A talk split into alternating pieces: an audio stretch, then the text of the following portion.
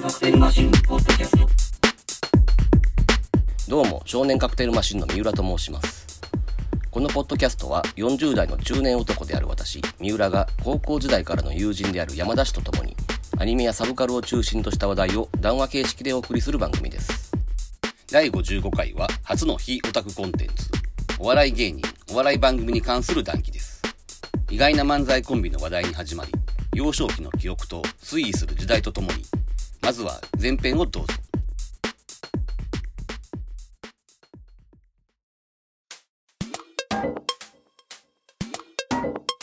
えー、どうも、少年カクテルマシンの三浦です。山田です。はい。えっ、ー、とね、今回は、まあちょっとイレギュラー回と言いますか。初めてじゃないだって、アニメとか漫画とかそういうオタクコンテンツじゃないものを取り上げたのはね。最初からでもそんなん取り上げるかもって言うてたのに、今回初めてやもんね。そう、先に言っとくと、まあお笑い会というかね。お笑い芸人会っていうのをやろうかなと思って、で、そうやね、実は初期の頃から、ダウンタウン会はやろうみたいな話は出てたよね。うん。うん、出ててんけど、だんだんこのダウンタウンに関する気持ちが複雑になっていっててさ、う。うんん、なんかこう、嫌な回になりそうやったんで、ちょっと避けてたっていうところがあってね。こんなにうん、いや、リスペクトはもちろんあんだけど、う。うんん、なんか嫌なものもいろいろ見えてきてさ、うん。今日もその話はちょっと、やっぱり踏み込まないしゃあないなとは思ってるんだけど、うん。ただダウンタウンに限定せずに、その、子供の時から見てたお笑い番組とか芸人とかの、まあ、ある種回顧録というかさ、そういうのをメインにしていけば、一応いけるかなと思って、うん。うう。んん。ということで、まあ、総論として、お笑い会と。うん。はい。ただあれよ、その、なんつうのかな。うん。俺はね、まあ、これ後でちゃんと言うけど、少なくともね、ダウンタウンが出てくるまでは、つまりドリフとかあの辺の頃は、うん。ただ単に流行ってるもんとして笑って見てるだけの感覚しかなくて、別にこれに関して言いたいことがあるとかそういうことではないのよね。うん。で、お笑いが自分の中でプライオリティが高くなったっていうのは実はお前がきっかけなのよね、う俺。んうん。だから、それ以降はそれなりに考えてることはあるんやけど、特にあるやんか。昔のそのドリフとかひょうきん族の話をしてるときに、うん。お前はすごいな、なんかちっちゃい時からいろいろ考えて見てたんやなっていうのをすげえ思っててんけどさ。それがでもそうでもないで。そうでもない今回いろいろな、調べていくうちにな、ん大抵のもの何がきっかけで見始めたかっつったら、うん。もうクラスで流行ってるから、みんな話題についていけないっていう危機感やもん。うん、そりゃそうやけど、でも、そっからいろいろ、これはいい、これは悪いとかさ、うん。うん、ひょうきん族の中でも、このコーナーは好きやったけど、このコーナーは嫌いやったとかさ、あそういうのがいろいろあるでしょ今日でもそれを本当に正直に言うていいのいや、いいやろ、別に。あのなんかお笑い芸人だけはさどんだけあの毒舌で言うてもいいみたいな風潮あるやんかあーでもそれ果たしていいのってもちろんそのバリ雑言みたいになることは避けたいけど、バリ雑言にはならんと思うけどでうもん面白くない人に対しては面白くないとしか言いようがないやんかまあね、うん。で、 俺は、そういうことすら、ある時期まではなかったのよね、別に。何にも考えてなかったと言っていいわ。うんまあでも、そうやな。そういうのをちょっとね、順を追って言っていって、最終的にはちょっと、今のお笑いの現状みたいなものまで持っていきたいなとは思ってるんですけど、うんただ、まあね、あまりにも今までと方向性が違うので、どういう話に転んでいくかが全く予想がつかないので、ううんん。ちょっとその辺はね、出たとこ勝負っていう感じで始めますけど、いいですかね。どうするなんかあのお笑い芸人をモビルスーツとかに例えたりする そのポッドキャストらしくするために例えて、ますますわからなくなっていくパターンじゃない の。確実に迷子になるわ 途中でまあねうん。はい。えー、っと、だから、でも、なんだかんだであれやね。世代的に、一番最初に触れたのはやっぱドリフなのかなあドリフから行くのあ、違う。俺もっと原体験から行くんかと思ってたちゃうねんドリフが原体験じゃないんや。えっとね、だからもうちっちゃい頃やで、うん物心ついたかついてないか分かれへんぐらいの時に、うん。俺一番最初に好きになったお笑い芸人で、ザ・ボンチやもんね。ああ。うん。ところが、うん。何が好きやったのか全く思い出せないね。うん。なんか楽しそうな人たちって、あの、子供ってそうやんか。常に笑ってる人とか見ると安心するやろ。それはぐらいの感覚やったと思う。それはすでにもう漫才ブームやったってこと漫才ブームの時はな。あの、おさむちゃん楽しそうやったやんか。子供心にそういう人にフラフラフラっと。でもね、ちょっと待って、漫才ブームって、うん。今、ざっと調べたら、1980年ぐらいから始まってんだよね。そうなんや。うん。ってことは、ドリフより後じゃないのって思っちゃったんやけど。あれそうなの じゃあ漫才ブーム来る前のザボンチああ、そういうこと。とりあえず俺何があってね、ネタは全く覚えてないね。当時俺がだからそのザ・ボンチに対してやったファン活動という のは、あの、歌を歌ってたのが覚えてる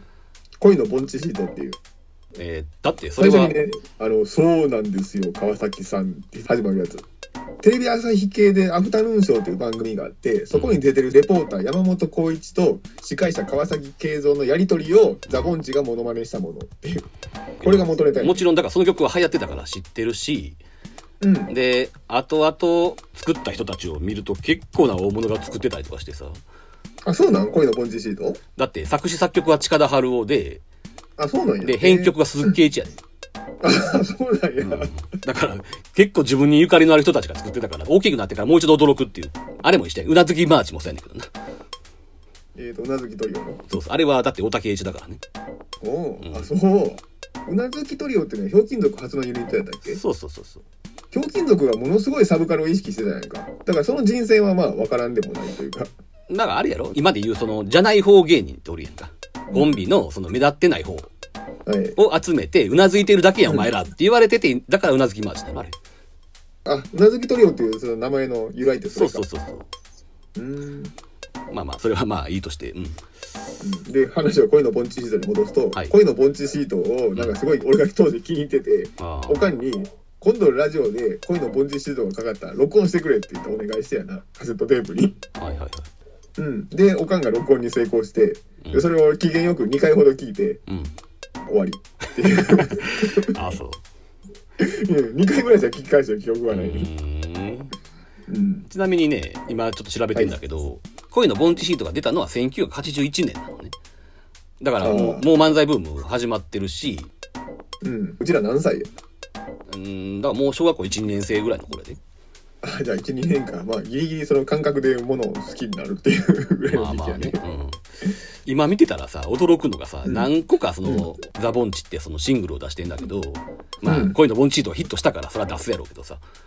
うん。その作家陣を見るとさムーンライダーズ系がすごい多い ねんな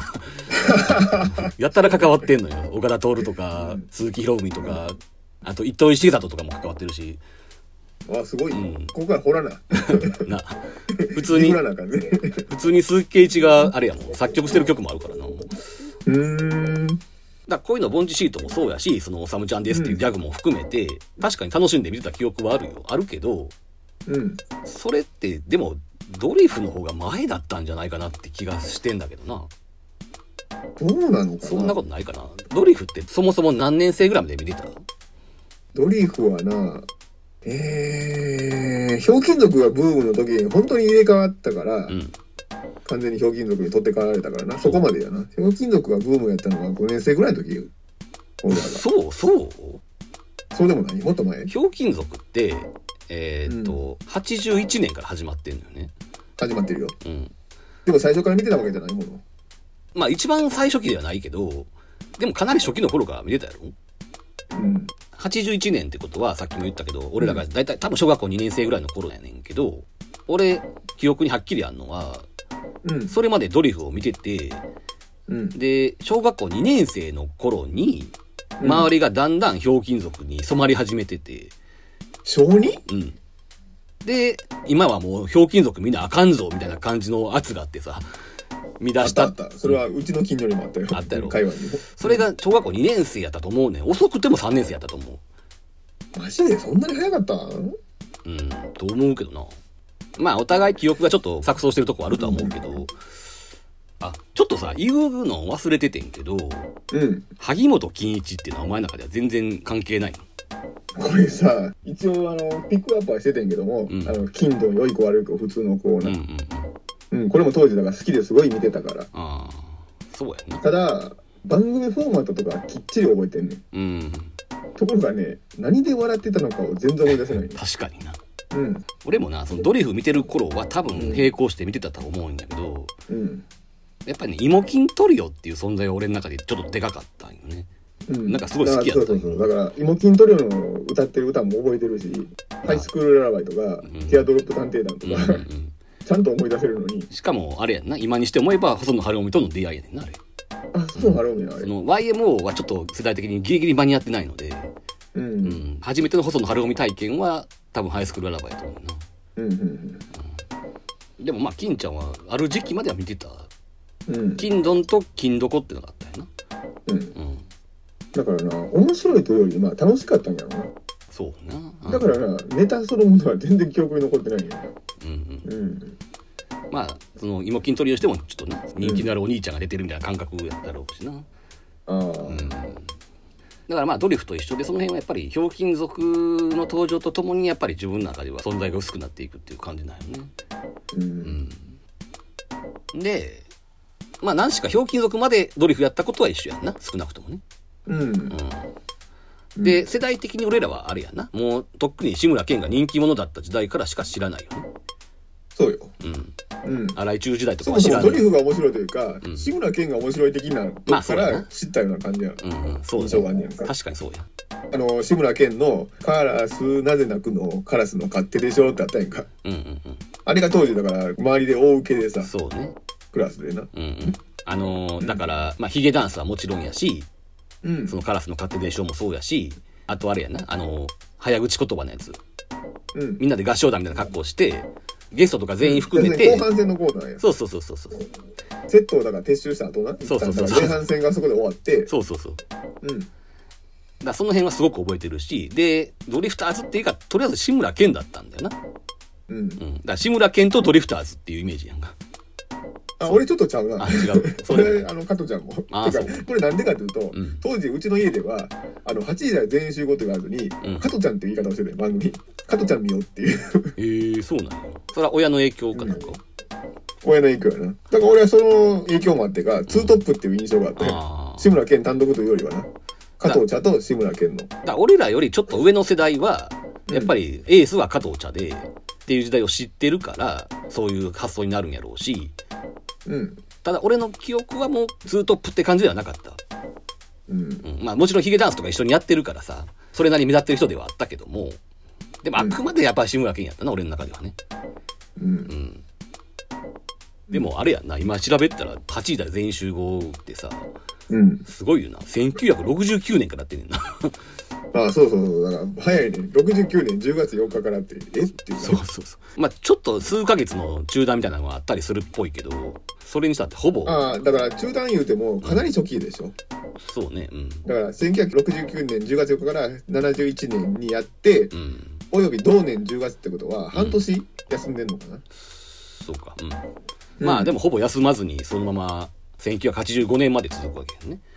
うんだから物心ついた頃にはもうすでにドリフがあってうん志村けんが大人気でっていう感じやんなもううん見始めたきっかけすら覚えてないぐらいもう当たり前にあったものっていうか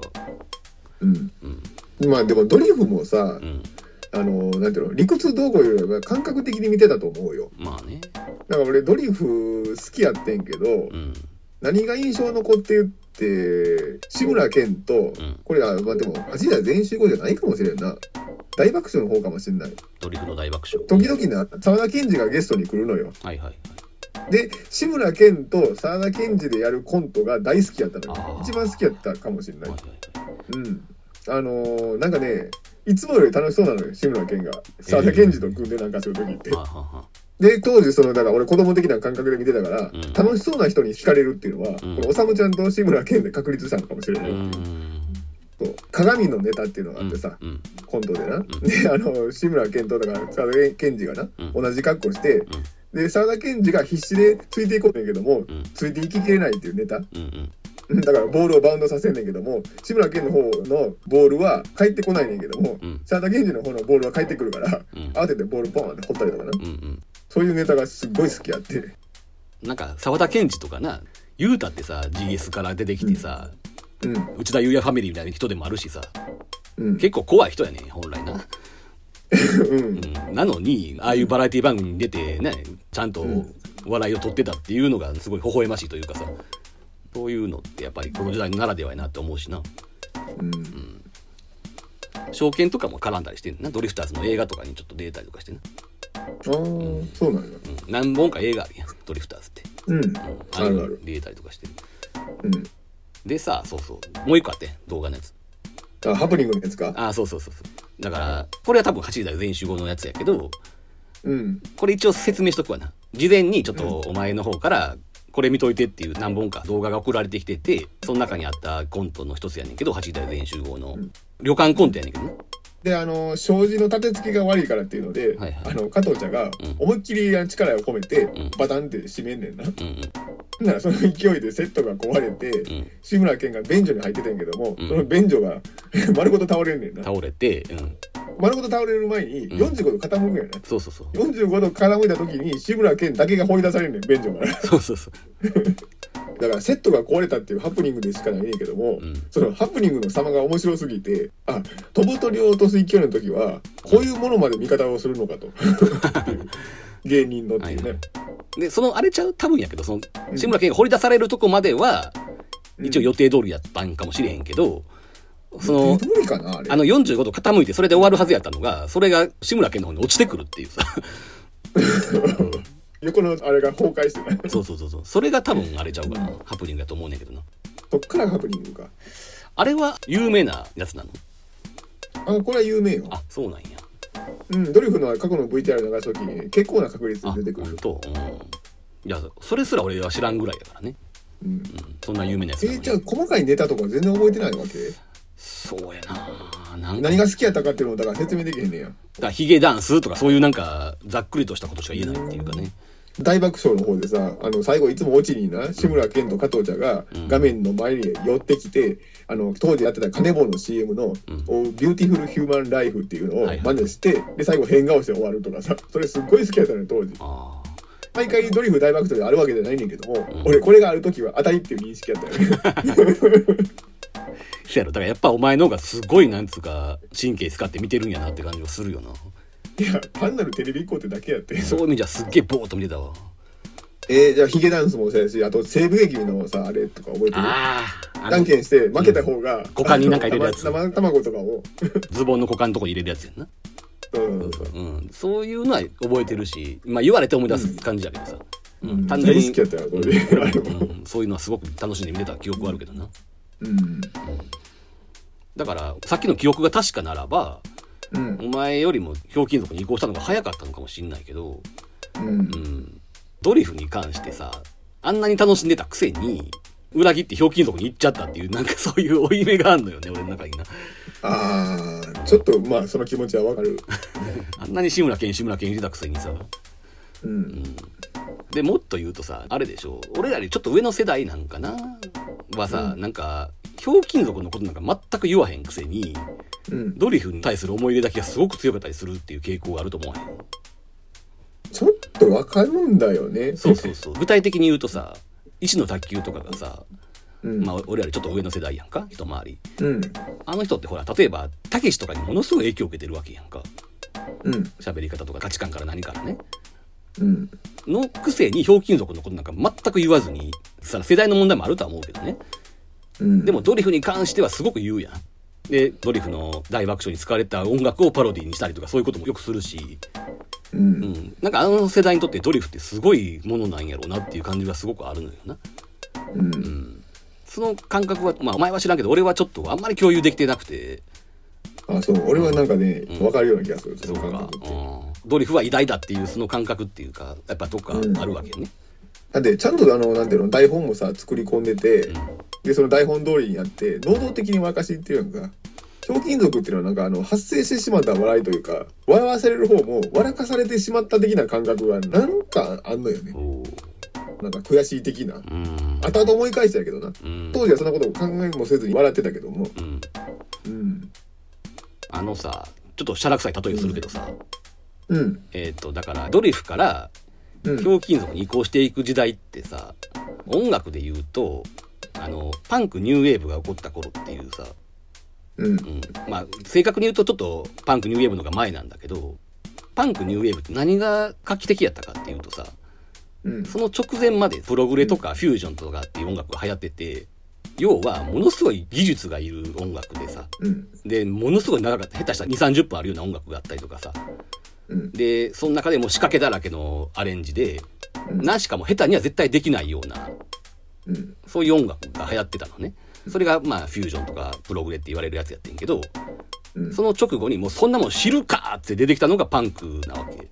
うん。うん、そんな技術なんかいらん昨日俺ギター買ったばっかりやみたいなやつが出てきて今までのその技術思考とかクロート思考みたいなものをぶっ壊すっていうのがまあパンクやったわけやんかうん。それに近いものがあんのよね狂金属ってね近いというか、聞いてる分には、なんかそれそのものっていう感じするわけ、ね、そうそうつまりドリフターズってすごく稽古をすることで有名やったわけやんかうん。ものすごい練習に練習を重ねてまあその怒りや長介がすごい厳しかったとかいう話もよくあるやんかうん。狂金属はそれじゃなくてもうセンス勝負やとうん。もう練習なんかいらんもうその場で思いついたことのセンス合戦っていうかさうん。そういうイメージがあって、うん。うん、それに近いのかなって今ふと思ったんだけどね。それ だな。うん。それはね、すごくね、あの、うん、うまい説明になってると思うわ。うん。でさそのさっき言った動画で志村けんのなトイレがぶっ壊れるってあのコントを見た時にうん。あのねまあ言うたらトラブルが起こってるわけやんかうん。台本にないことが起こってるわけやんうん。そのハプニングに対応してるのが志村けんと加藤ちゃんだけやねうん。あの動画を見る限り後のメンバーは実はねほぼ何もできてない台本に書かれてないことが起こってることに対処できてないわけよ なるほど、なるほど。うん。志村けんと加藤ちゃんはなんとかそれを笑いにしようとしてるんやけどうん。だからこの二人が結果的には残るわけやんかこの後もね、加藤ちゃんケンちゃんとかでさうん。に対してやっぱ他のドリフターズのメンバーはそこに対処できてないっていうのはやっぱひょうきん族的な感性がなかったのかもしれないなっていううん。気がすんねんけどただそう言うとなんかひょうきん族のメンバーの方が優れてるかのように聞こえるかもしれへんけどうん。多分ドリフターズ的な価値観っていうのはやっぱりすごいもんなんやろうとは思うのよねそれは周りの状況からしてそういうのはちょっと思うんだけどもなただすごくドリフターズをリスペクトする人たちの気持ちは正直言うと心からは分かってないって感じはするなうん。ただそっからだいぶ時間が経って今ねそのドリフとひょうきん族を見比べると、やっぱセンス合戦ってその当時の時代のものだからさうん。その時代の空気を吸ってないと全然面白くなかったりするわけようん。うん、だからね今見るとひょうきん族ってほんと死ぬほどつまんないのよ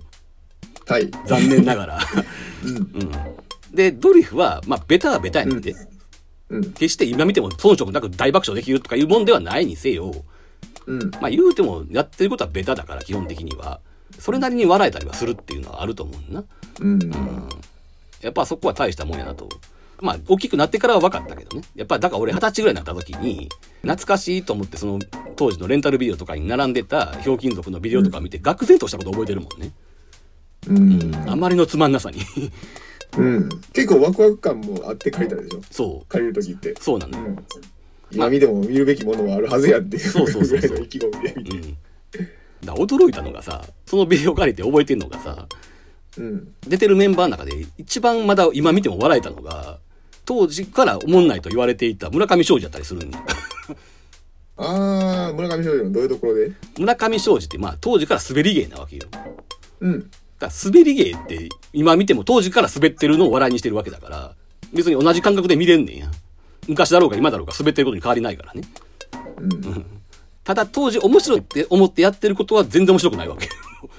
うん。だからあれ村上庄司が一番面白いって思っちゃってこんなはずじゃなかったのにと思ってんけどねうんうんじゃあちょっと話の流れに沿ってるから、ちょっとこの話するけどう、ん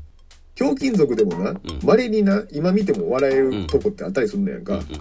でも、それがさ、今日の目で見ると、完全にドリフ的やったりするっていう。ああなるほどね、あのー、竹ちゃんマンのコーナーで、最後、あの、牛乳飲むやつな。あの CM 撮影のコントのやつかな。そうそうそうそううそう。んあの、竹ちゃんマン牛乳って言って、さんまの方だけが牛乳飲んで、うんで、たけしが NG を出すから、うんさんまが何倍も牛乳飲まなあかんようになって、で、最後は、あの、ギブアップしてってうんうんうんういんうパターン。あの、ドリフを潰せっていう風に始まった番組がさ、うん結局、今でも笑えるものは、非常にドリフ的っていうのは、なんか皮肉な構造よなっていう。なるほどね。俺そこまで記憶があるわけだけどでも「たけちゃんマン」って基本的にはそのパターンやったよな。うんさんまとたけしが対決してあうんこれ先に言うとくけどあれね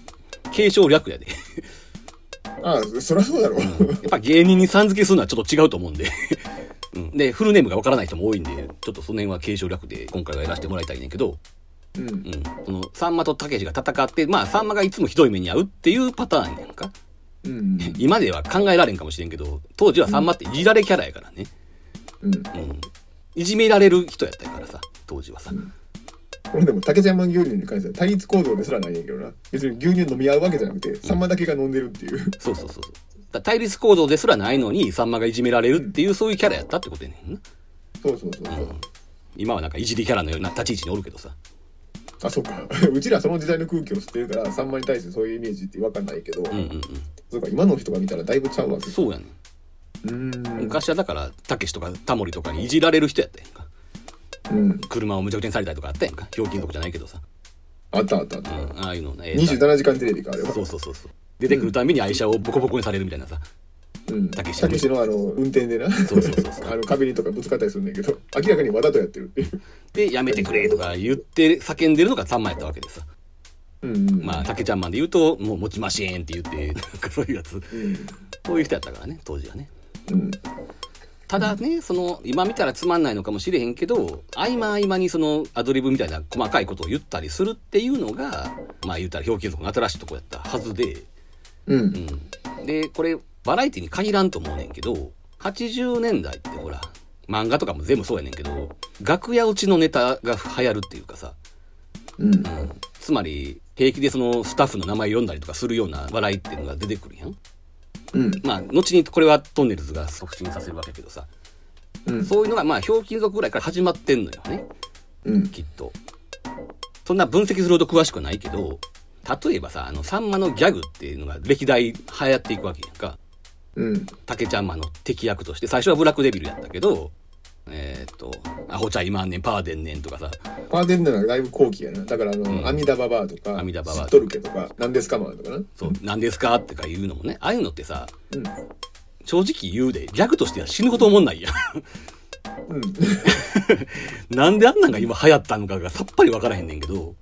うんでも多分、身内のスタッフとかの間で言ってた言葉やったんやろうなっていう気がするわけよ。ああなんですかとかさ、言ってたんやろうなって、それをなんかスタッフが面白がって、じゃあもうキャラにしちゃおうやっていう楽屋乗りなわけよ。うんきっとね。アホちゃん今ね、パーデンネンって何それって話やねんけど、ううんん。でもそれがキャラクターになっちゃう。で、しかも見てる人がそれを一応理解してさ、うんまあ感覚的にせよ理解してうん流行語になっちゃうっていうね。そういう時代やったんやあ。のそう当時だから一世を風靡したあれ表金懺悔室ってあるやんか、うん。で懺悔室に出てくる神父はあれ芸人じゃないものねあれスタッフやったあれ横澤プロデューサーねああ、神父はな。神父はそうか。あの、貼り付けの方は誰やったっけあれもスタッフあれ誰やったっけあれもスタッフやったっけね。芸人よあれは芸人あれは芸人かか。あ、そうか。これか、ブッチー武者っていう人やな。ああ表金のとこでエンドクレジットであれすごく見覚えがある名 前すごいな。そんなとこまで見てたいな、お前。いや全くそんな当時なの。エンドクレジットってな、ぼーっと見てたでその頃から、んあのうちは受けの空気を感じてたのは、うん。あの名前にさいろいろなんかサブネームみたいなのついてたやんかサブネームというかなんて言ったらいいかわからんけどあの三宅出たがり圭介とかさああ、はいはいはい。うんあの頃の流行りやな。あうん。なんそうそうそう二つなっていうか、一言コメントみたいなのが名前に入ってるっていうやつな。そうそうそうそうあの、大竹栄一のあの、歌詞カードとかでおなじみの。そううんまあ、それはともかくとして、その、横澤さんがさ、プロデューサーなのか、あれは。うん出てたりとか、そもそもあれやんか、ひょうきん懺悔室にスタッフが懺悔に来たりすることも珍しくなかったし、あああったあったあったそういう風になんか、楽屋ネタがすごく多かったっていう印象やな。それドリフにはまずなかったでしょ。うんで、それがまあ、新しかったし、古くなる一因でもあるんやろなって気はするのね。それとな笑い屋からねスタッフの笑いに変わっていった時期でもあるんじゃあーない表金属のコンビって最初だってさ表金属っていうのは女性の笑いやったイメージがあんねんうん。それがね一時期から明確に男性の笑いに変わったと思い始めた時期があってそうかそうか。俺もそう思っててんけど、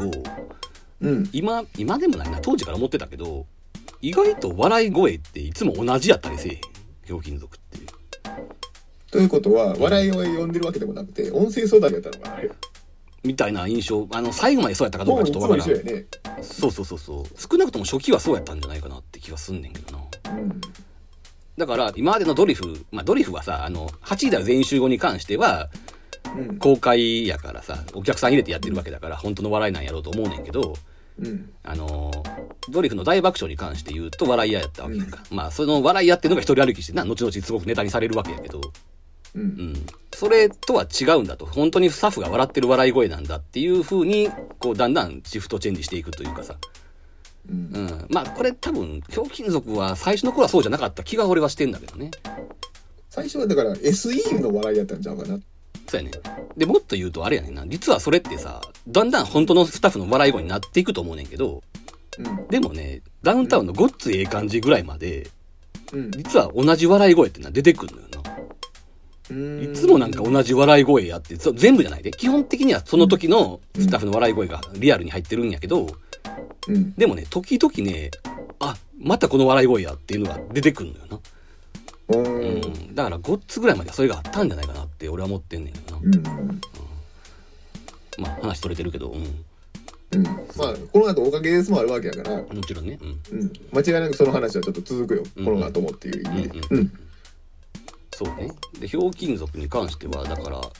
さっきビデオ借りて愕然としたって話をしたけど、うん。多分ね基本的には初期のひょうきん族やったと思うねんなそのビデオの内容がうん。まあといってもその村上庄司が出たぐらいやからそこまで初期じゃないのかもしれんけど村上庄司ってあれやなたけしが逮捕された時期逮捕っていうか謹慎してた時期に出てきたんやったっけあの、ラブユー貧乏っていうコーナーが始まるんねやんか。あれだからあれよたけちゃんマンの代わりというか竹ちゃんマンの代わりに出たのはカマヘンライダーや。まあまあそうやけどそのたけしが不在の時にうんなんとかいろいろ穴を埋めなあかんっていうことで連れてきた人たちっていう感じなわけでしょえっ、と、ほんならラブユー貧乏はたけしが事件起こしてからか。たけしが出てなかった時期のコーナーやったと思うねんだけどなうん。うんで、そのぐらい、そのたけしがだからフライデー事件で謹慎してるあたりから俺、ひょうきん族に対する関心が薄れていくのよあ。ー明らかにパワーダウンしていくから。うーんうん。やっぱりね、熱量がね、だいぶ落ちるね、その時期からね。っそれはうんたけしを中心に見てたからってことていうことやろね、たけしとさんましか見てなかったっていう。だから、一時からねう、ん俺、ひょうきんベスト10は、あの、面白くない人たちを集めてるコーナーっていう認識でしかなかったから。まあその二人はほぼ出てなかったもんねまあさんまはたまに出てたけどううんあんなあの、なんだ、卵の親じゃん、ピーヨコちゃんじゃって、あれ何が面白いのあんなの っていう。当時から思ってたもん。子んあの供自分にあれ嫌いやったからさ、俺。えっと西川のりおのお化けの九太郎とかも嫌いやったとごめん、あれは爆笑して あれは別なんやねた。あれな、なんだかな、のりおのテレビにらめっこっていうコーナーがあってあ、そうなん俺、だおばきを初めて見た時はうん、呼吸困難になるぐらい笑ったよ。 ああそれは別かやっぱ、子供ってだから変な顔面白いやんかう。んうんうんそうじゃなくて、なんやろね。ヒップアップ系が嫌いやったってことそうやね。うんだって俺、ピップアップもそうやし、コント赤信号もそうやねんけど、あ俺は渡辺正行っていうさあのさんまがな女性関係をいじり出して初めて笑いになったもんーあーなるほどねう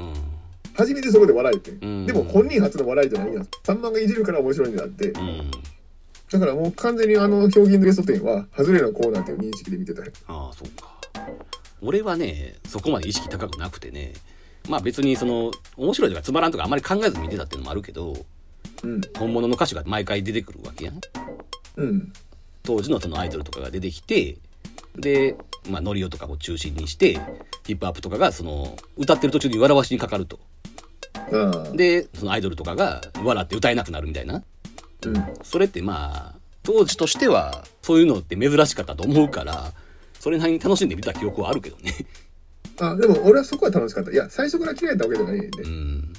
全盛期の頃は別に普通に楽しんでたとは思うけどもああの神通力が薄れ出した時期だからひょうきん族に特別な価値を感じなくなってあちなみにそのね今ちょっと調べてるけど、ビートたけしがフライデー襲撃事件で謹慎となり代替企画を探していた番組スタッフにさんまが推薦した企画っていうのがその「ラブユービンボ」やねんて、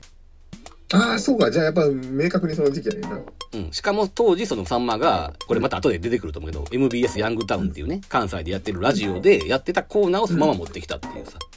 あラブ貧乏そうやったんや。ヤンタンのワンコーナーやったんや。ちょっとネーミングとは違うんやけどそうらしくて。うだん。からまあ、さんまが始めたコーナーってイメージが確かにあったやんか。うんうん。ラブ貧乏のね、村上庄司確かに嫌いじゃなかったよ。ああの、なんでせえへんねん食い逃げで終わるやつ結構好きや ったよ。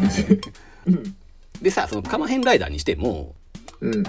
仮面ライダーのパロディやからねこれ変身って変身する時に言うわけやけどそこでほら「変態」っつって「お父ちゃんやめてあげて」っていうやつ、うん。あれとかってさ当時からようわからんから今見てもそれなりに面白かったりするっていうさそうでもないか完全にもう、温度差が似てるとこはちゃうねんなああ。いや、言うたらちょっとシュールギャグなわけやんか、これってさ。うん安易にシュールっていう言葉使うのはどうかとは思うけど、うんでもそれって結構耐久年数が長いっていうイメージが俺にはあるのでね、うん意味がわからんものってやっぱりいつの時代でも意味がわからんので面白いっていうさ、うん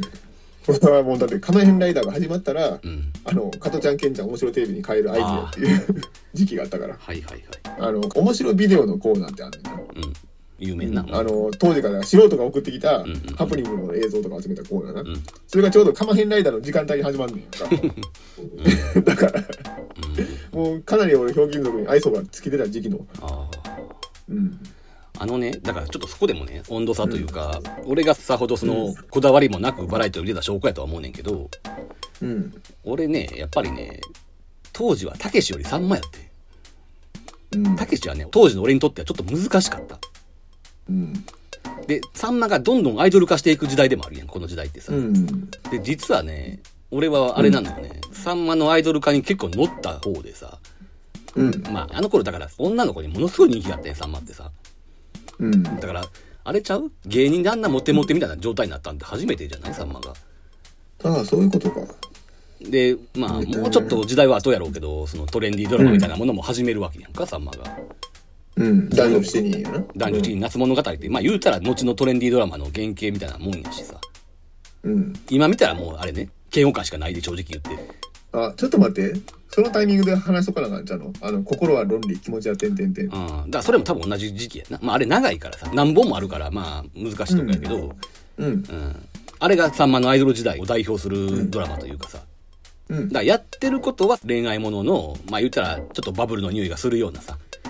うんそういうものやねんけど細かいところにいっぱいギャグが入ってるっていうなんかすごい変わったドラマやねんな、うんであれも結構俺は熱心に見てたからね当時ねいやごめん俺普通に好きやったよああそうなんや、うんまあ見たらさ君塚洋一とか入ってんねんねえーあの踊る大捜査線のそうそうそうそうそれいまだにさんまがよう言うねんな最初にその君塚洋一が脚本書いてきたら、さんまがダメ出ししてみたいな話をしてさ、うん今やその大脚本家なわけだから、あの大脚本家に俺はダメ出しした男やっていうことをやたら 言うああ自慢のネタの一つになってんだけどうんでもあの頃はすごい好きやったよあじゃあこれ知ってるあの当時同じ時期にやってたね「赤プルコで乾杯」っていうドラマああ聞いたことあるって感じか俺実はね、んこっちも好きやってんなああそうでね今調べたらね脚本陣がほとんど一緒ああそうか結構印象が近いわけやうから、んでもね赤プルコで乾杯はねギャグのギミックがあるんじゃなくて結構ねシナリオで楽しませてたというか泥棒の話よねこれうんうんで泥棒があの盗みに成功してん最後はその赤プルコに行って乾杯みたいな3本ぐらいのオムニバスドラマってことかなええ岸本佳代子とね、はいあのさんまがあそうなんやうん、内容は全然覚えてないんだけども、うんさんまがやたらとあの岸本佳代子の胸のサイズが薄いっていうあーことをいじってたのは覚えてる、ああうん、岸本佳代子ってあの頃やっぱりね珍しくそのなんか芸人のアドリブとかに対応できる女優として重宝されてたっていうイメージはあるようんな、あの堺正章の「西遊記」とかでも結構ね異彩を放ってたというかうんだから当時はだからねたけしよりさんまを見てたっていう感じだったのよ俺はあでもね俺もそうやねんだから比重としてはねさんまよりやったよツートップと思ってたけどああねそうじゃあでもあれやろお前はそのたけしが禁止になって出てこなくなったあたりから冷めていってたわけやけど俺はそこまで冷めてなかったもんやっぱりさんまがでメイもンやそれとは思った別からにあのたけしカムバックっていう気持ちで見てたわけでもなくうんあの復帰するやんかはい復帰してたら明らかにたけしの芸人に対する熱量が落ちてるっていうのが子供の自分にも思ったからあーちょっとそれでねたけしのことが嫌いになりつつもうあったのよあの、あれやな、竹ちゃんマンのコーナーは続いてんだけど、多分あれ、うんたけしがもう嫌がってたんやと思うねんけど、もう、竹ちゃんマンに返信しないのよね、たけしがね。そうでなんかあの鬼瓦権蔵みたいなさそうそうそうそう。ああいうなんてあのあれ鬼瓦権蔵もなんかあのうちはネタみたいなもんであしあ、ょ、まあそうかもな。うん、なんかモデルの人がいてなんかそれの真似をしてるっていうただね、ここはね、多分、ちょっと、二人のスタンスの違いなんかもしれんけど、うんあの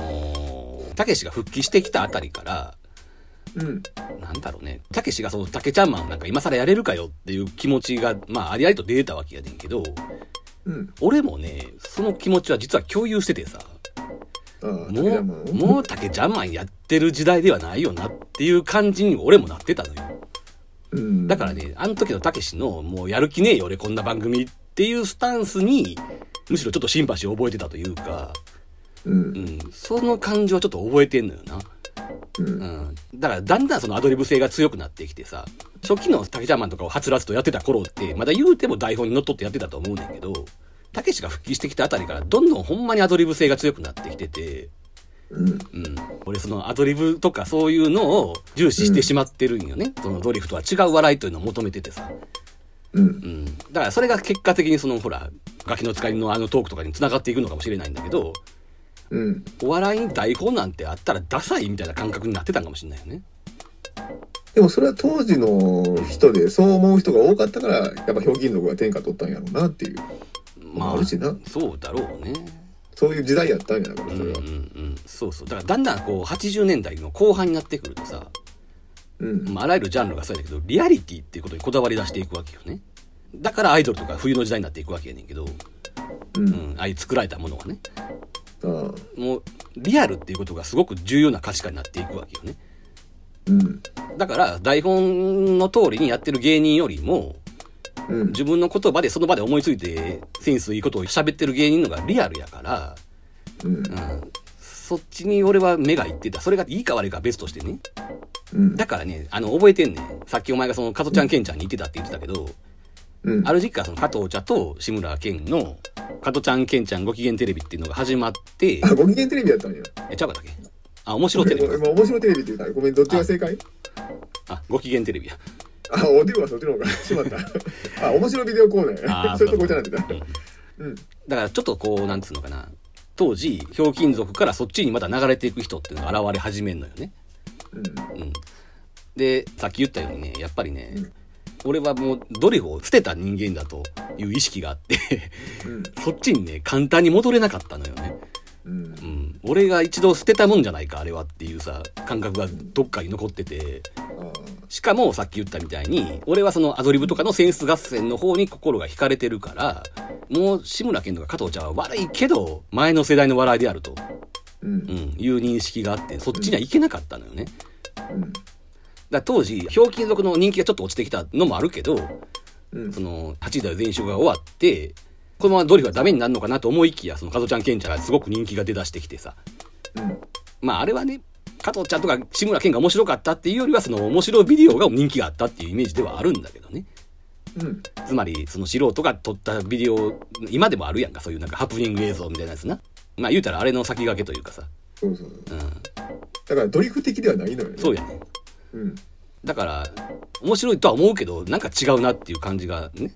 うん最先端な笑いではないなっていう感じがしちゃって、そっちには俺はいけなかったっていうのがあってね。うんむしろその時期になってくるとあの三浦君の方がいろいろ考えて番組見るようになってるいねや、まあまあ今にして思えばやで、もちろん。当時は全然そんなこと考えてないけど、うん時々こう浮上してくるやん、志村けんってさ。うんで、浮上してくるたんびにちょっと複雑な思いになるのよね、 俺。うんあの、後で言うとほら、モーニング娘。が流行ってる頃でさ、うんあのー、辻ちゃんとかかごちゃんあたりがさ、やたら志村けんをリスペクトしててさ、まあ主にバカ殿やねんけどさ、うんうん、な一緒に曲出したりとかしてたやん。うんうんミニモニとな。うんああいうのを見るとなんかちょっと複雑な気持ちになるんだけどね。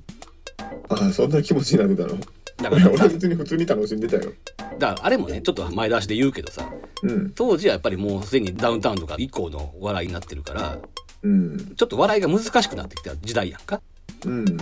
そこに当時の小学生とかついてこれないやんかやっぱしさうんだから辻ちゃんかごちゃんとかあの辺の世代はダウンタウンとかよりはもう志村けんに先祖返りしてるというかさ、うんそういう感覚やってんやろなっていうねうんだから俺の悪い癖やねんけどねやっぱりね、うん先端行ってるものにしか興味がないっていうさそういうのはちょっとあるなうんだから俺は割としつこく胸筋族が見てたようんうん、トンネルズが出てくるまではっていうかねうんたけしがたけちゃんマンに変身しなくなってきたあたりも台本通りやらずにたけちゃんマンみたいなベタなこともせずにうんだらだらやる気なさそうにやってる感じが俺には最先端に見えたってことやもんね。空気感がねうんうんうんでさっき言った時代はリアルになっていってるからうんそのたけしの態度とかはやっぱりよりリアルに見えたから、ううんん、それはそれで好きで見てたっていうかな。ううんん、俺の記憶では最後の方なんてあれだもんたけしがもうすでに映画監督になっててさうんあのその男凶暴につきのパロディをたけし自身がひょうきん族でやってるみたいなあそこまで、うんそこまで行ってたあの待ええーとなそのとこ教文付きって何年かわかるひょうきん族はね89年までやってんねんだから俺ちょっとびっくりしたのよ89年って言ったらもう4時ですよだとかぶってるのかとあー4時ですとひょうきん族を同時に見てた記憶が全くないねんねあの、そのとこ教文付きは1989年なのよ。だあかあらあんなのもうひょうきん族終わるかしらそうそう。もう終わる頃やな。うんだから後期の標金属の方が、実は今見たら面白いのかもしれないんだけどな。うーんただ、それはちょっと見る機会がないので確認できひんねんけどね。あーどっちかっていうとなあの始まった頃のひょうきん族に興味があるあそう。でもそれは結構きついと思うで。でもねドリフをライバル視しててどうしたらドリフを潰せるかってことにものすごい神経を割いててうん熱量がこもりまくってた時期ではあんねやんかああ、そう。で熱量で見れるって部分ってあるやん熱量の高いものっうていうのは。ーん。だからひょっとしたらねその時のギラギラしてるひょうきん族っていうのはまた違う価値を見出せるかなっていうのもあってちょっと興味はあんねん。でその頃だってすごかったよレギュラー争いとかあの知ってます初期のひょうきん族は番組がこの人あかんって判断したらすぐ切ってね首。うん。で当時月亭八方がひょうきん族からオファーがあってえー月亭八方がなこれ東京進出のチャンスやってことで、うん大阪のレギュラー終わらせてまでな。ひょうきん族に挑んだのに、えーひょうきん族だから2週間ぐらいでクビになったっていうああ、そう。あうんー初期のひょうきん族はそれぐらい尖ってたのよあはは結果を出せなきゃすぐ家帰るっていうスタンスで初期の表現をやってたからそうか。熱量はすごかったんじゃねえかなとうんうんうんうんうん。でね、終わる頃、もうすでにトンネルズが人気を博してきてる頃なのよ。うん87年か8年やったかねトンネルズえーっとだから皆さんのおかげですが、うんうん88年からもう始まってんだよな、あほら88年10月13日うんあのワイスペ時代もあるから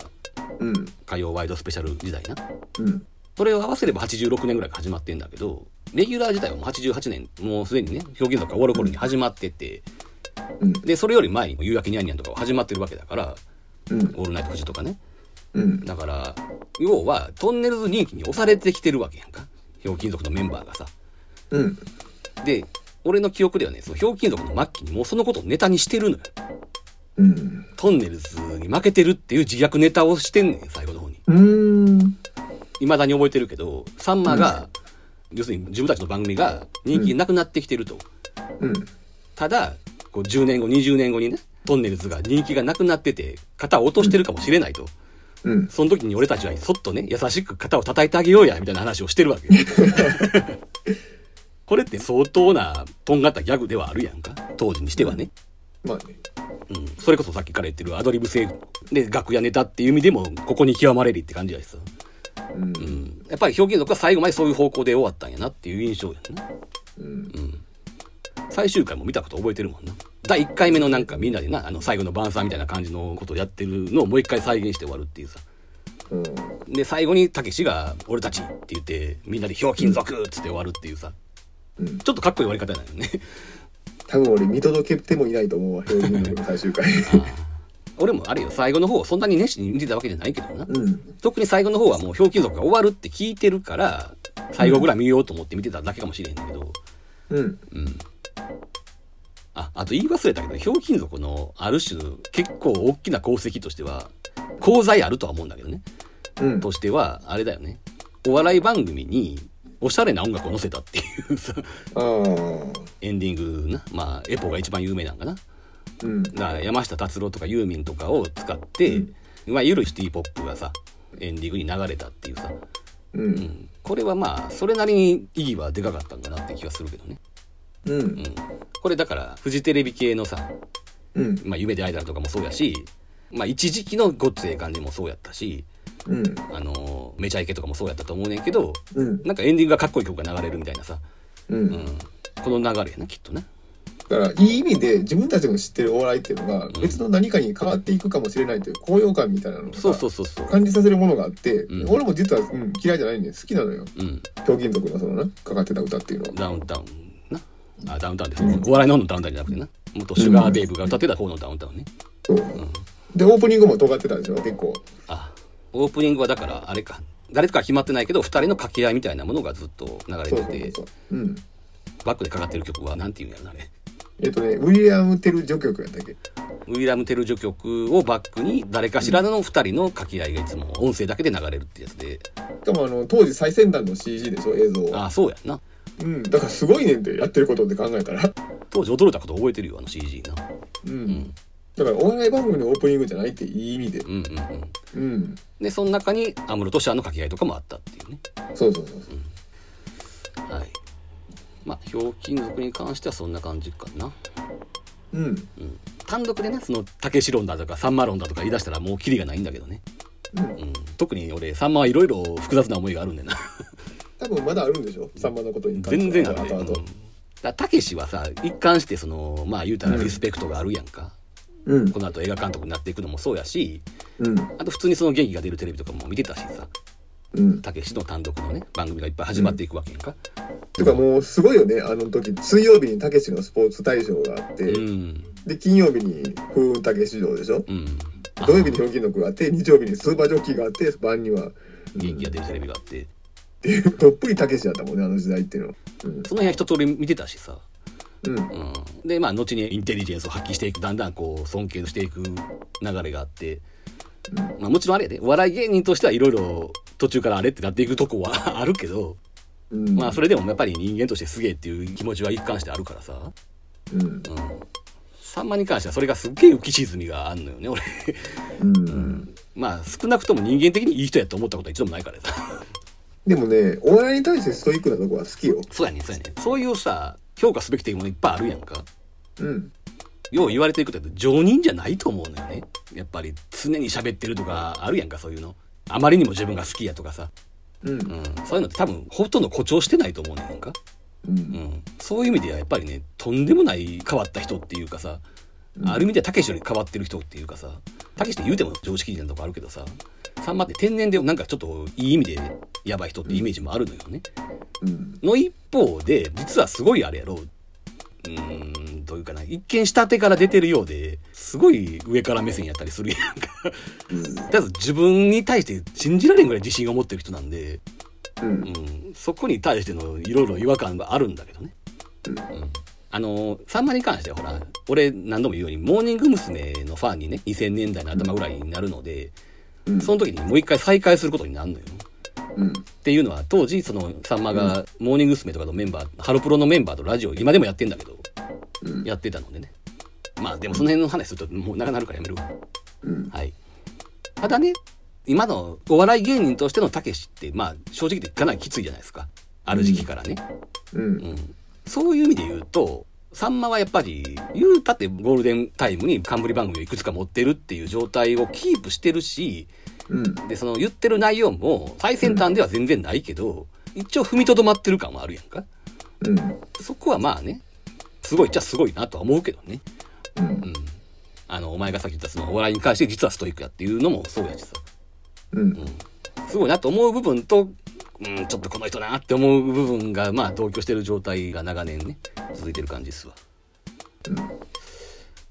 はい、まあそのひょうきん族に関しては一旦そこで置いとくとして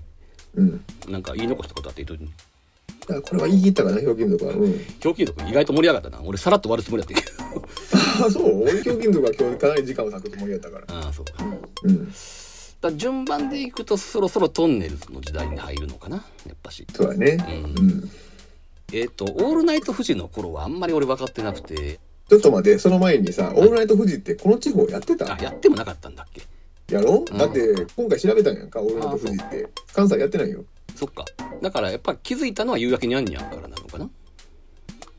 この辺はちょっと自分語りがしばらく続くようんだからトンネルズは俺まず最初にいけすかない二人組っていう印象から始まってえあのー当時だから俺アイドル文化っていうのを毛嫌いしてた時期っていうのがあってー、ああその時に夕焼けにゃんにゃんの出演者やったでしょうんで「オールナイトフジ」っていうのもこの地方にネットされてへんから、うんなんか当時のその芸人とかの話題には上るけど全く知らないもん、うんうんうんで俺知らないことを話題にされるっていうのがあんま好きじゃないから だか知らんがな大事や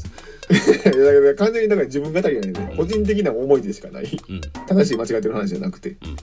うん、だからもう正直最初はもう敵っていう認識からスタートしてるから俺トンネルはだからいい印象がなかったうんだからこれがなんで俺皆さんのおかげですを見始めたのかさあこれも危機感からよ当時クラスのみんなが見てたからああこれ見ないと話題についてかれへんでもトンネルズ嫌いやなと思ってたかんら、もう仕方なく渋々っていうとこからスタートしたそれ何年ぐらいの話何年ってえいっ、うとか、なな何、歳仮ぐら面いロリダーがだから話題になり始めた頃じゃない中3とかそれぐらいかな。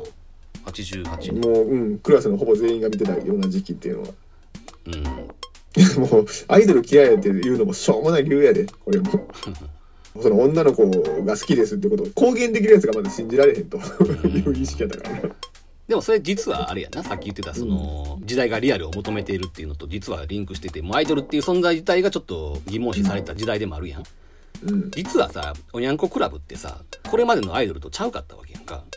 うん。まあ言うたら、もうこれ揶揄されるネタでもあんねんけど、うん。ほとんどそのまま素人みたいな子が出てきて、クラブ活動のようにアイドルやってると。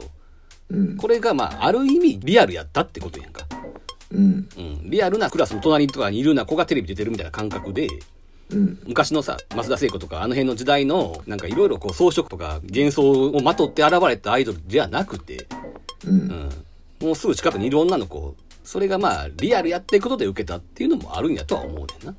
うん。ただ、おにゃんこが終わったと同時にやっぱり本格的にアイドル冬の時代がやってくるので、うんうん。まあ、最後の砦やったっていうのはあるんだろうね。だからもう、これをやったらもう何もないぞっていうやり方やもん。そうそうそ秋う。元康っていつもそういう人でしょ。そうやんな。これやったら何も残らないぞっていうことをやって、本当に焼け野原にしちゃうっていう。そうやんな。うんう。ん。みんながまあある程度思いついたりはしてんねんけど、それやっちゃおしまいやんっていうことをあえてやっちゃう人っていう感じやんね。そうドリームキャストの CM の作り方とかにしてそも、うそうそう、ドリキャス。うん。ドリキャスでその湯川専務っていうあのセガのさつまり、専務を主役にした CM シリーズっていうのを作ったりとかなドリームキャストが売れてないってことをネタにする CM を作ったりするわけやね。そうそうそうそうもっと端的に言うとほら、自分が経営してたカレー屋さんをうんこ屋っていう名前にするとかさ、それやっちゃおしまいやんっていうやつをあえてするっていう芸風やからさ、まあ良くも悪くもね。うんでまあアイドルが嫌い、おにゃんこが嫌いだと。うん、後派のやつはロボットアニメもいるん やとアイドルにうつつを抜かすやつはナンパやってガンダ現状認識やな、それ。アホやってんのどうでか俺はだからあれか夕焼けにゃんにゃんにはあまりだからそのせいでかすってないわけやなそううん全く見てないいうわけじゃない、うん、だからたまにだからちらっとさ視界に入ることがあるけど、うんまあ視界に入った時には大学生が騒いでるようなうんあんな感じの印象でしかなかったからさ夕焼けにゃんにゃんはまあ、うん見てたっていうか周りがすげえ見てたしうんでおにゃんこファンも周りに多かったので、ううんん、例えば友達の家とか行くと絶対につけられて見せられたみたいな感覚があって うんなんかいろいろ今思い出したけど国章さゆりのポスターを欲しいって言い出してどっかようわからない駅まで買いに行ったこととかそれに付き合わされたことも覚えてるしうんうん、そういう感じやったからまあなんだかんだで見てたし嫌いやったわけではなくて、ううんん普通に見てたからなああと俺な、そうやな、初期のだからおにゃんこのメンバーを可愛いと思ったことがなかったっていうのもあって、ごめん俺何人かすごい可愛いと思ってたね、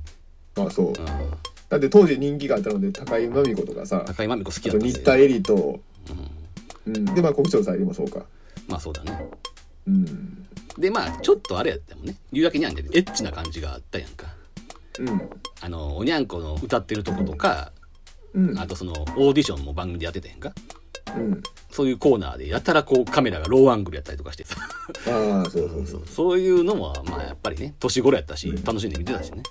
うん。そういうのもな、好きじゃなかったよね。あそうそういうのってこっそりめでるもんでしょと。おーなんでこんな大っぴらに出してくんのっていう、下ネタとかそういうのっていうね。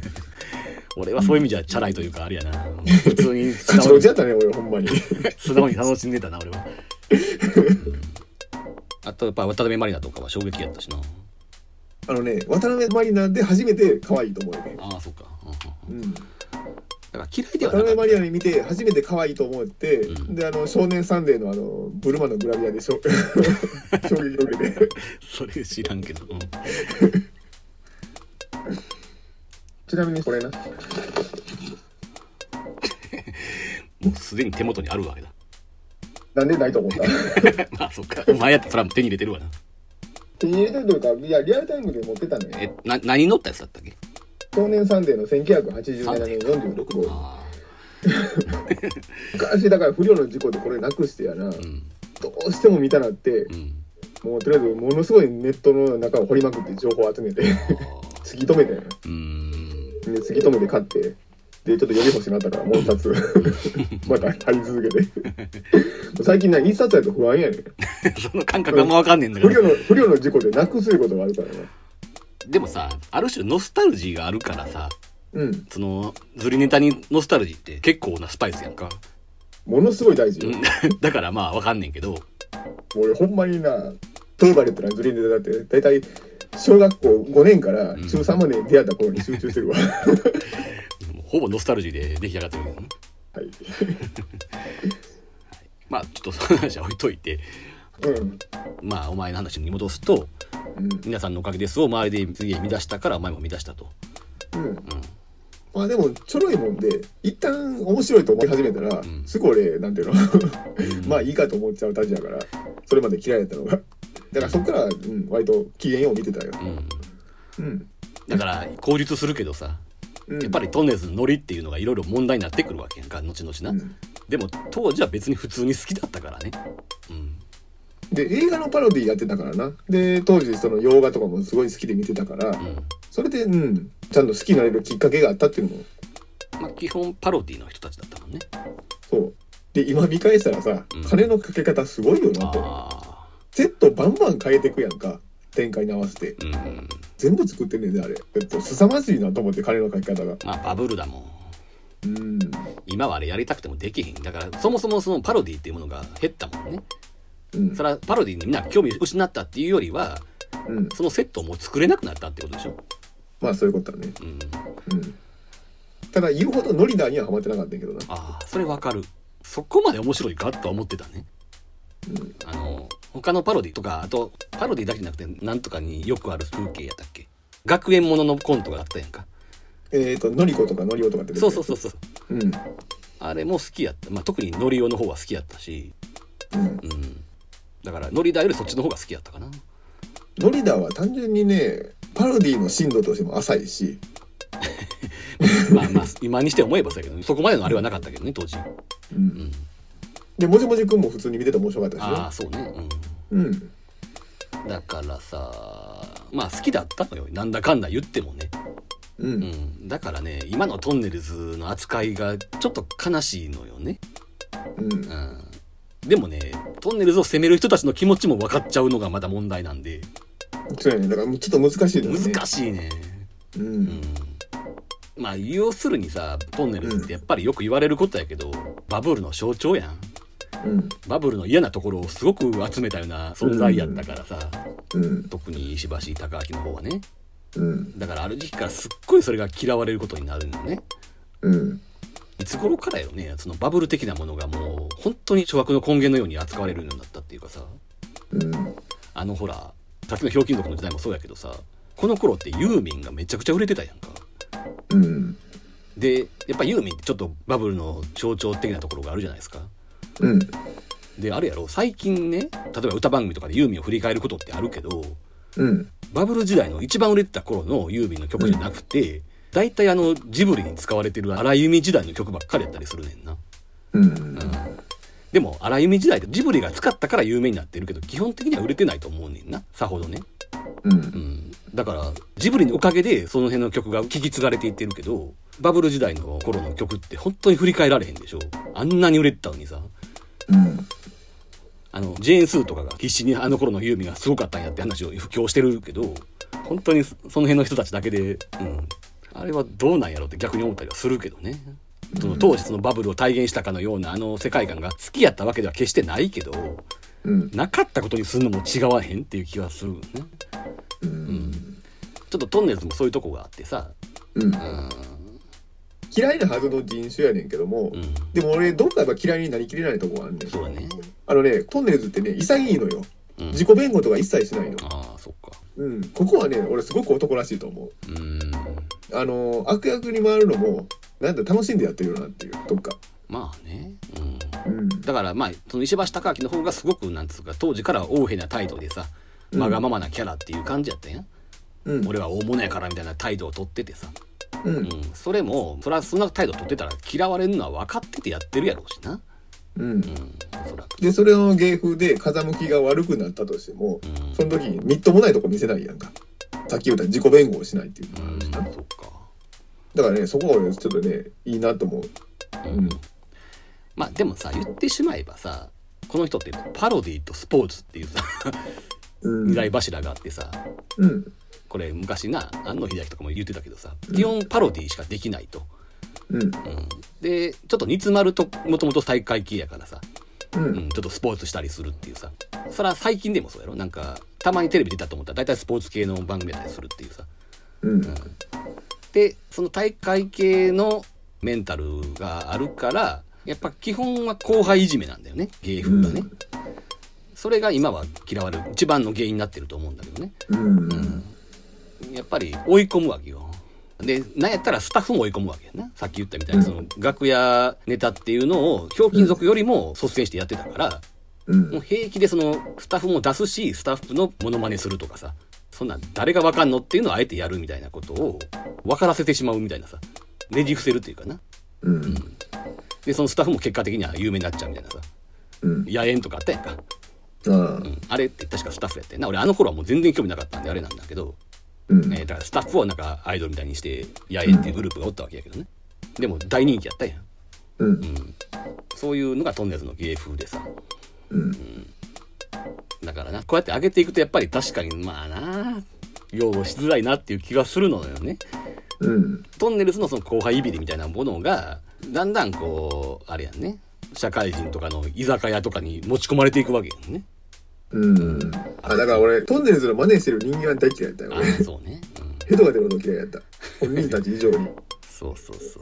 ううんでさそのスポーツ系的なこととは逆にここずっと言ってるようにオタク的なこととかっていうのがさインターネットの時代以降前に出てくるやんかうん例えばねえーっとね石橋貴明が45年前かなにやってた番組があってうん千原ジュニアがさゲストで出ててうんで2人とも「明日のジョー」が好きやと。うんで「明日のジョー」の話をするために2人でトークしててんけどうんあのねジュニアがのりちゃんの結婚式の話をするわけ。うんまあ有名なシーンやん。のりちゃんとマンモス西の結婚式のシーンね。うんあの時のだからのりちゃんの目が怖いとかそういうまあよくある話をしててんけども、うんその時にその明日のジョーがすごい好きやって言ってる石橋貴明が、うんえ明日のジョーにのりちゃんの結婚式のシーンなんかあったっけって言ってたわけ。ううんん。だから好きやって言ってる対象でもその程度なのよ。うん。これがだから時代とずれていった原因やなってやっぱその時も思っちゃったんだけどね。うんうん。まあでもこれはあの私らがオタクやから許されへんだけのことであってまあそうなんだけ どでもねうんやっぱりねみんながみんなとは言わんにしてもうんそういうオタク的なリテラシー的なものはうんやっぱり昔に比べると今って重要やと思うのよねうんそこにやっぱ対応できてないっていう感はあるわな、うん、でやっぱそれは大会期であったがゆえなんやろうなっていう好きな漫画ですら斜め読みやしうんそんな感じであったことが全て今裏目に出てるっていう感じがすごいするわなうん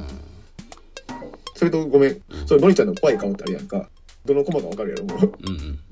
あのコマって最初涙かいててんでねあれあそうへえうんで涙を千葉哲也が修正液で修正してうん今のあの顔やねでこれ間違いないのはうん修正液の跡が見えるぐらいの高解像度の画像をこの間見たへえ修正液が載ってんねん原画を見たってことそうそうそうそうへえだからそうやんか明日のジョーののりちゃんの話をするなら、うん今ぐらいの濃い話をしなければうん今はもう番組として成立しないってだからここ数年の傾向なんかもしれんけどやっぱりねうんちく的なことを語るならここまで詳しくないとっていうのはあるんじゃないかとだからやっぱそういう意味ではこういうね大会系的な人っていうのは不利やろうなと、うんうんはい。でもすごい時代やんな。皆さんのおかげですって今見たらやっぱりもうアウトだらけやろうなって思うよね。いやもう火薬庫やね本当にそうやろうな。うんうんコンプラ的にはひどいことになってると思うんだよね。うんうんセクハラ的にもやばいしなやばいやばい。あのー食べたおかゆを牧瀬里穂の顔にあ垂らすようなやし有、名やんかあれもあの細川文江の胸に顔を詰めたりとかな。完全にアドリブでさ。あそんなんもあったんやだった普通にだから胸触ったりすん ねん。でもさ、例えばさ、あの番組でその宮沢りえとか出てたわけやけど、うんそのクラスにはせえへんわけや。うんまあ軽いセクハラぐらいはしてたかもしれんけど、さすがに胸は触らへんやん。このランク付けもいやらしいしな、今見たらな。うんまあね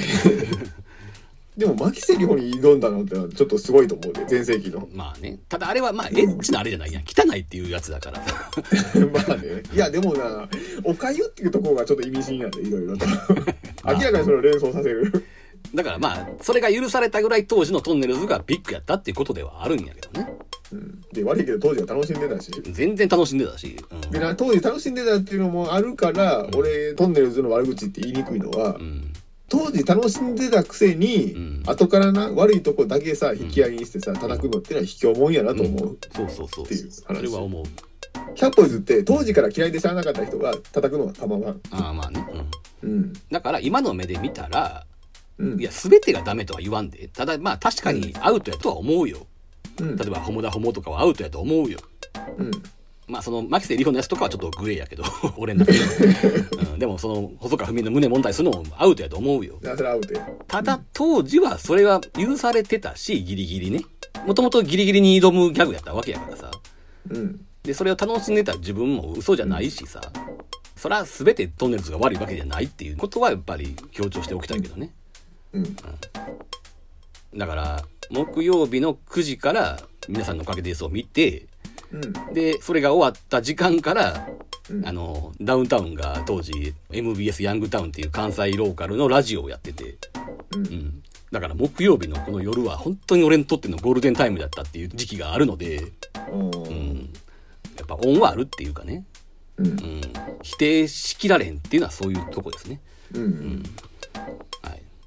あそれともう一個ちょっとフォローあのなんかさ最初の頃にななんかよう考えてみてんねんなって言うたやんか、うんまああまり買いかぶらないでほしいと思うのはうん俺トンネルズの芸風のほとんどがパロディやんっていうのはうん、この時期に人に指摘されて初めて気づいたから ねお前じゃねえかなあほんまにトンネルズってやってることほとんどパロディやでって言われてその時初めてああって気 づいて自分ら初の発信してるもんってほとんどないやんっていうパロディで要素削っていったらっていううんまあ別にパロディがダメなわけじゃないんだけどねちっとも。いやだからいやそういう意味じゃなくて、うんまあだから二次創作できない人だよなっていう。うん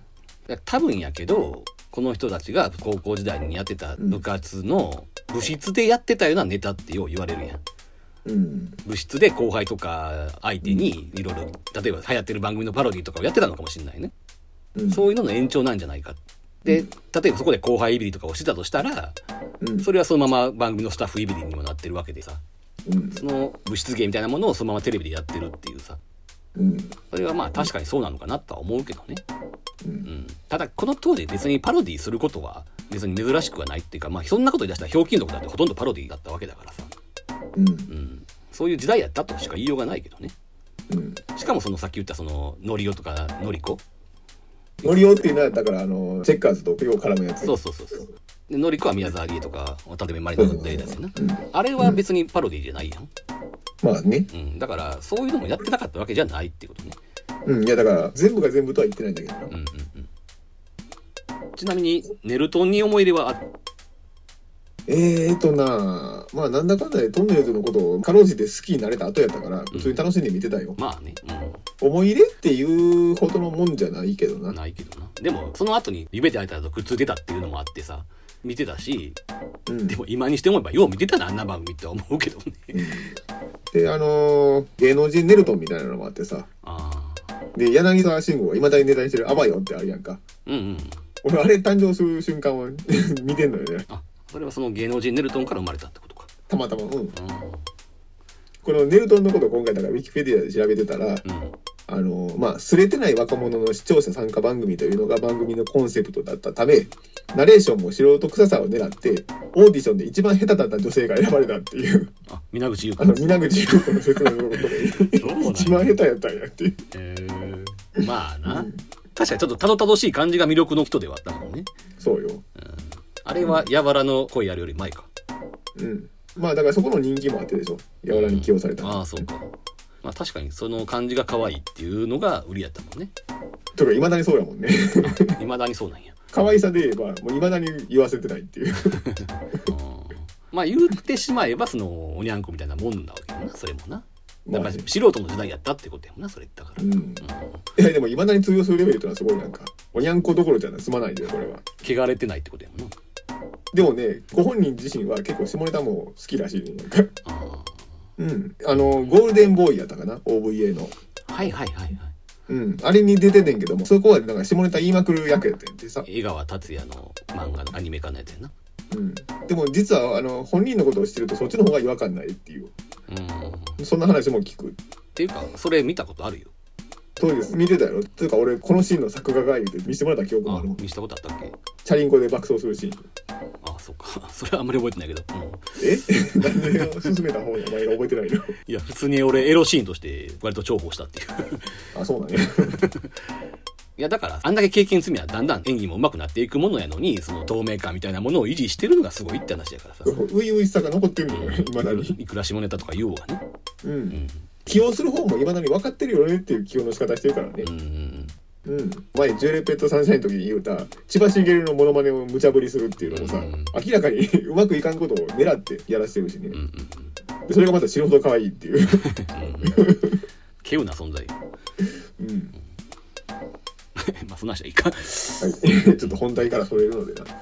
はい。えーと、どうしよう。じゃあ、まあ、トンネルズの話はそれぐらいですか。うん。そうやね。え、とか、ここまでやってまだダウンタウンの話が入ってなかったよ。 うん。そうね。まあ、こっからがある種本番やもんね。そうや。ダウンタウン藤原がやっぱり本命やもんね。